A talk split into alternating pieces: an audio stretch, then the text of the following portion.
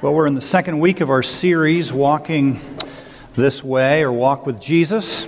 And we want to um, begin with looking at Paul's walk with Christ. And so let's look at it by um, starting in Acts chapter 6, a brief passage there, and then moving to 7. Chapter 6, verse 8. And Stephen, full of grace and power, was doing great wonders and signs among the peoples. Then some of those who belonged to the synagogue of the freemen, that is, is as it was called, of the Cyrenians and, and the Alexandrians, and those from Cilicia and, and Asia rose up and disputed with Stephen. But they could not withstand the wisdom and the spirit with which he was speaking. Then they secretly instigated men who said, We have heard him speak blasphemous words against Moses and God. They stirred up the people and the elders and the scribes, and they came upon him and seized him and brought him before the council. Chapter 7, beginning in verse 54. Now, when they heard these things, they were enraged, and they ground their teeth at him. But he, full of the Holy Spirit, gazed into heaven and saw the glory of God, and Jesus standing at the right hand of God. And he said, Behold, I see the heavens opened, and the Son of Man standing at the right hand of God. But they cried out with a loud voice and stopped their ears and rushed together at him. Then they cast him out of the city and stoned him. And the witnesses laid down their garments at the feet of a young man named Saul. And as they were stoning Stephen, he called out, Lord Jesus, receive my spirit. And falling to his knees, he cried out with a loud voice, Lord, do not hold this sin against them. And when he had said this, he fell asleep. And Saul approved his execution. In 2005, Mary Johnson went to Stillwater Prison in Minnesota. Never been there before. She was there to see a young man whose name was Israel. And his name, as all of you know, meant one who wrestles with God, and he certainly did. He was serving a 25 year sentence for killing Mary's 20 year old son. First time she had seen him since the trial. There in a large meeting room, they shared their stories. They shared their past. They shared their pain. Finally, in a moment of grace, Mary reached over and took Israel's hand and said, I forgive you from the bottom of my heart. And in that instant, Israel said to her, May I hug you? And she stood, and as she stood, she cried, and as she cried, she started to fall. And Israel grabbed her. He said, I hugged her like I would my own mother. Minutes later, when she left the room, she thought to herself, I just hugged the man who killed my son. She said, instantly, all of the anger, all of the animus, all of the pain for those 12 years disappeared. And for the next five years, every week, Mary went to Stillwater Prison and spent time with Israel. And when he was released, she was there to meet him. And she took him home and said, You'll live with me. For you, Israel, are my spiritual son. A reporter found out, and he came to the home and he interviewed them. And he said to Mary, Have you forgotten all that he did? She said, No, I remember it every day. We talk about it. We share our stories, we share the pain, but there's never any anger. There's never any sadness. There's never any shame. There's always an overwhelming sense of gratitude and praise. 1982, Brennan Manning moved to New Orleans. And in order to get ready to move there, he decided to do a little research. He wanted to see what the spiritual condition of these people in the bayou was. And he discovered about 100 years ago, people in Louisiana never used the term born again, though they use it all the time now. They never talked about someone coming to know Christ and being born again. What they said was that person has been gripped by the power of a great affection. And Manning said it wasn't until four years later that he understood what that meant. He was invited to go to an Amish farm in central Pennsylvania. When he showed up, there was 84 year old widower with his four children. There was Barbara, who was 57, and she ran the place.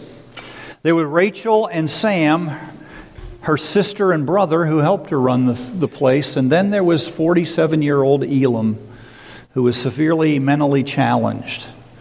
And he just did the best he could. Brennan said, I got out of the car, and as soon as I got out of the car, around the barn came Elam with a pitchfork. I'd never seen him before. He had never seen me, but he dropped the pitchfork and he ran for me. And about two feet away, he jumped up, legs and arms wrapped around me, and he began to kiss me on the lips. Brennan Manning said I was stunned. I was totally self conscious, but suddenly, in the twinkling of an eye, Jesus freed me from all propriety, and I buried my lips into his. I returned his kiss with enthusiasm. Minutes later, he jumped down and he took both hands around my arm and he led me on a tour of the farm. He showed me everything. 30 minutes later, we're sitting next to each other having dinner. He's sitting right there by me. About halfway through the meal, I turned around suddenly and inadvertently I buried my elbow into his ribs. It had to hurt. He didn't cry, he didn't scream. He just started crying like a baby. And then what he did next undid me. He slid over and he sat on my lap. He began to kiss me on the forehead, and the cheeks, and the chin. And suddenly I was gripped by the power of a great affection. In that moment, I saw Jesus in Elam Zook, loving me for who I was, not who I should be. Loving me in the state of grace and disgrace, in a state of caution and no caution, without boundary, without failure, without regret Elam loved me completely. Now, let me ask you something. What would cause a mother to go to a prison to see one inmate, a man who had murdered her own son? What would cause her to do that every week for five years, and then when he's released, to take him to her house and adopt him as her son? What would cause a middle aged priest to suddenly know, with an Amish guy on his lap, the depth of Jesus' love for him? The same thing that would cause a fighter of Christ to become a follower of Christ. The same thing that would cause a man who wanted to stamp out the faith to begin to embrace it, to walk with Jesus an overwhelming sense of gratitude,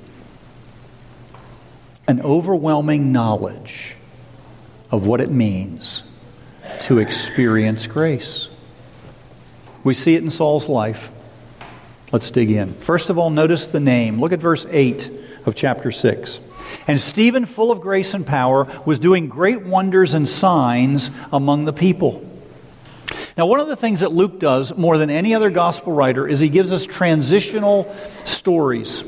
Stories that transition us from one scene to another. And here in chapters 6 and 7, he does it in spades. He introduces a man named Stephen who will take us from where the church is, only in Jerusalem, to the church now scattered around the known world. And he does it with a man named Stephen. And it's interesting, the word Stephen, the name Stephen, literally means crowned. When the Greeks wanted to talk about victory and power, they'd often use a symbol of a crown. When they wanted to talk of royalty's victory, they'd use a crown. But here, Luke is using Stephen as an illustration of a greater power, a greater royalty than what's achieved by a human being. He shows us the power and victory in Jesus in the midst of spiritual defeat darkness. Look how he describes Stephen full of grace and power. There's no other person in the Bible that's described as full of grace but one man, Jesus.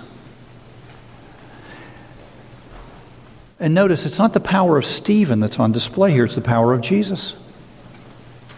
In the mid 1800s, a group of businessmen in Chicago wanted to have a series of revival meetings, but they had a question who should we invite to speak? And all together, after a little bit of a discussion, they all agreed on D.L. Moody. And one man was against it. And he said to the crowd, Why do you want to have Moody? Does he have a corner on the Holy Spirit?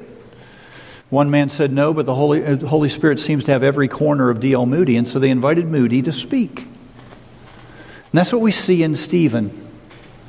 The Holy Spirit has every corner of his life. He is full of grace and full of power. Second, notice the naysayers. Look at verse 11. And they secretly instigated men who said, We have heard him speak blasphemous words against Moses and God. Now, the word naysayer means one who denies, one who refutes, someone who opposes something or someone. And what Luke is saying is that as some people hear what Stephen has to say and they see him do all of these miraculous signs, they begin to challenge him. And Luke describes it this way Some of those who belonged to the synagogue of the freemen rose up and began to dispute with Stephen. Now, who are these people? Luke says they're from around the world. They are Jews who have been imprisoned for their zealous commitment to the Jewish faith. They've been released from prison, but they still have that jealous commitment. And so they hear what Stephen has to say, they see what he's doing in the name of Jesus Christ, and they stand against him. They challenge him, but they can't win the argument. And so they begin to do what the religious leaders did in Jerusalem, and that was they begin to conspire and they say, How can we defeat this man? In fact, the word translated instigate really means to collude. They begin to come together and they nucleate a plan. And the question many biblical scholars have asked is why would these people from all over the world, why would they come together? What was the catalyst for this? What was the catalyst for their collusion? And according to many, there was one man behind it whose name was Saul. In order to be successful against Stephen, they have to have the permission of Rome and the sanction of the Sanhedrin, and the one person in their midst who would have had that power and that authority would be Saul. And it's an amazing thing. Saul was trained by a man named Gamaliel. And earlier in this chapter, we see that Gamaliel counsels all of those who will listen not to cause Stephen any grief. Let him go. In fact, Gamaliel says the more we attack these Christians, the more they grow. And yet Saul disagrees with his own teacher. And he incites these free men and he goes after the one who is full of grace and full of power. Third, notice the need. Look at verse 54 of chapter 7. Now, when they heard these things, they were enraged and they ground their teeth at him. You know what the Greek literally says? They go crazy. Now, think of the context. Stephen has, all Stephen's done is answer their questions. All he's done is pointed them to their need. All he's then done is said, You need this grace of Jesus Christ in your life. Speaking under the inspiration of the Holy Spirit, he tells them the truth about themselves, and they hate him for it. Years ago, Rodney Dangerfield said, as he always did, I get no respect. I told my psychiatrist that everybody hates me. He said, Don't be silly. Not everybody knows you yet. now, the force of the Greek is stunning. In the face of divine grace, their anger turns to rage. Have you ever seen that in your own life? Have you ever talked to someone about Christ? Have, have you ever known anyone who was went from sort of anger to rage when you began to talk about the things of the Lord? It's happening more and more, and the Bible predicts it. It says in the last days, men will accumulate to themselves those who tickle their ears. In other words, say what they want to hear, not what they need. Did you hear about the guy who was taking golf lessons? He was standing there with a club, and the pro would give him different tips and said, You need to do it this way. And every tip he gave him, the man said, No, I think I should do it this way. After a couple of controversies, the pro said, You know, you may be right. Do it that way. Do it that way. And after an hour, he took his money. And a guy who was watching all of this came up to the pro and said, What is this? How come you took his money? You didn't even give him any lessons. You started saying, here's what you should do, and then when he disagreed, you, spur- you began to agree with him. Why did you do that? And the pro said, because I learned a long time ago. You can never sell lessons to a man who only wants to buy echoes. That's what we see here. As soon as Stephen finishes speaking, the crowd wails hysterically. They do to Stephen what they did to Jesus. Now, think of this. Saul wasn't at the cross, but he's at this stoning. And he doesn't stand idly by, he sanctions the stoning. He is the reason that Stephen dies. Fourth, notice the necessity. Look at verses 59 and 60 of chapter 7. And as they were stoning Stephen, he called out, Lord Jesus, receive my spirit. And falling to his knees, he cried out with a loud voice, Lord, do not hold this sin against them. And when he had said that, this, he fell asleep. In other words, he died. Years ago, I was just starting in ministry, and there was a group of people who were going to be joining the church on a Sunday morning. And we had spent a class together. We had talked about all these questions about two weeks before, but I just thought I should just make sure they knew the questions again. We had wide discussion. So I just started with the first question Do you acknowledge yourself to be a sinner in the sight of God, justly deserving God's displeasure and without hope except for God's sovereign mercy? And one older woman looked at me and said, No. I said, No, what?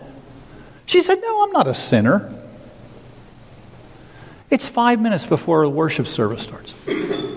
Now, I don't know what you would have done, but I did what came naturally. I said, You know something? Two weeks ago you knew you were a sinner. Let's go with that. Lloyd Ogilvie writes Next to the death and resurrection and ascension of Jesus, the conversion of Paul was the most important event in human history.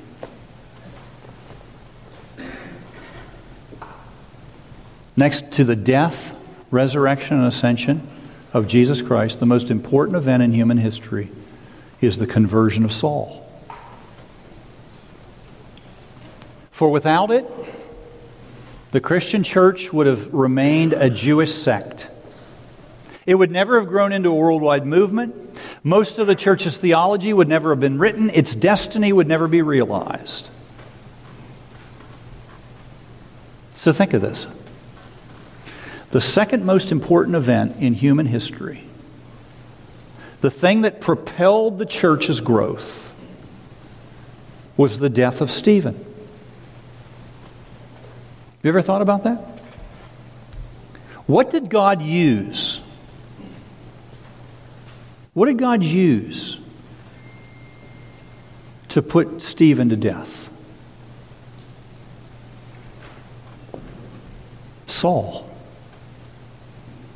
And what did God use to begin Saul to walk with Jesus? The grace of Stephen, the grace of God in Stephen. What does Stephen do before he dies? It's different than what Jesus did. Jesus forgave them first and then committed his spirit, but Stephen commits his spirit and then forgives. He says, Lord Jesus, forgive those who persecute me. Do not hold their sin against them. Do you think God answered that prayer? How did he answer it? Within one chapter, Saul is on the ground, and Jesus is saying, Saul, Saul, why do you persecute me? In what way did Saul persecute Jesus?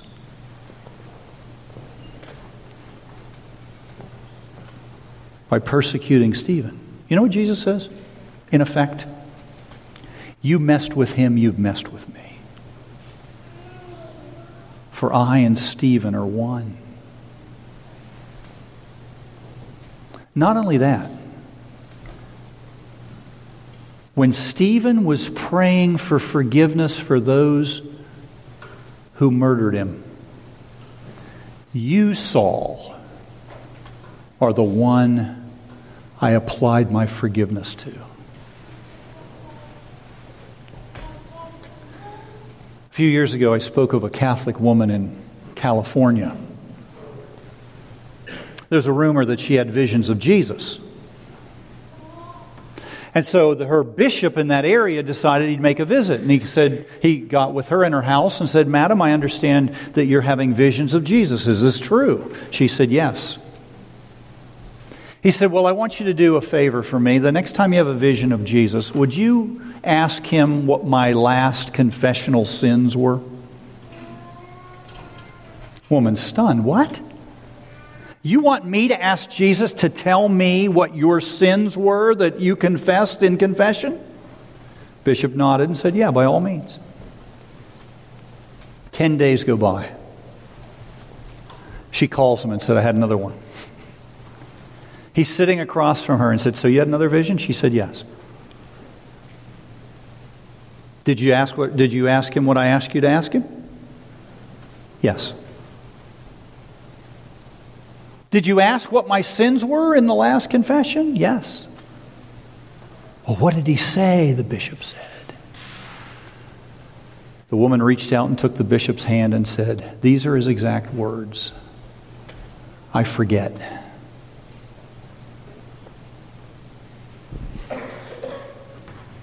That's where the walk with Jesus always begins. while He forgets all of our sin. When you walk with Him, you don't forget your sin. You never forget where you came from. And you never forget that where you came from is who you are without Him. But with Him, he begins to make you just like him. That's what happened to Mary Johnson.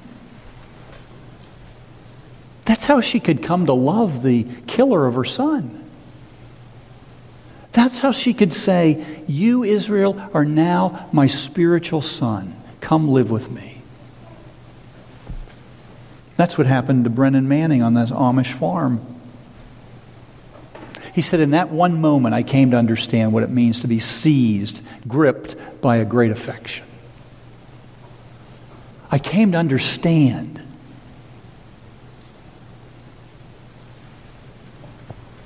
That he loves me for who I am, not who I should be. That's exactly what happened in Saul's life.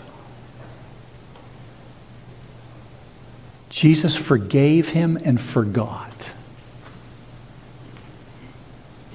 But Paul would never forget. What do you think he means in his last letter, 2 Timothy, where he says in the opening chapter, I am the chief of sinners? Whenever he referred to himself in terms of sin, he'd always say, I was a persecutor of the church. What's he mean? I killed one who is full of grace and power.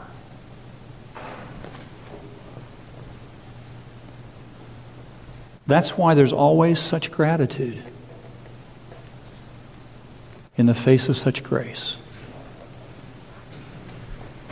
That's where the walk begins. And the walk grows as we become more and more grateful for what He's done for us. Think about that. Amen.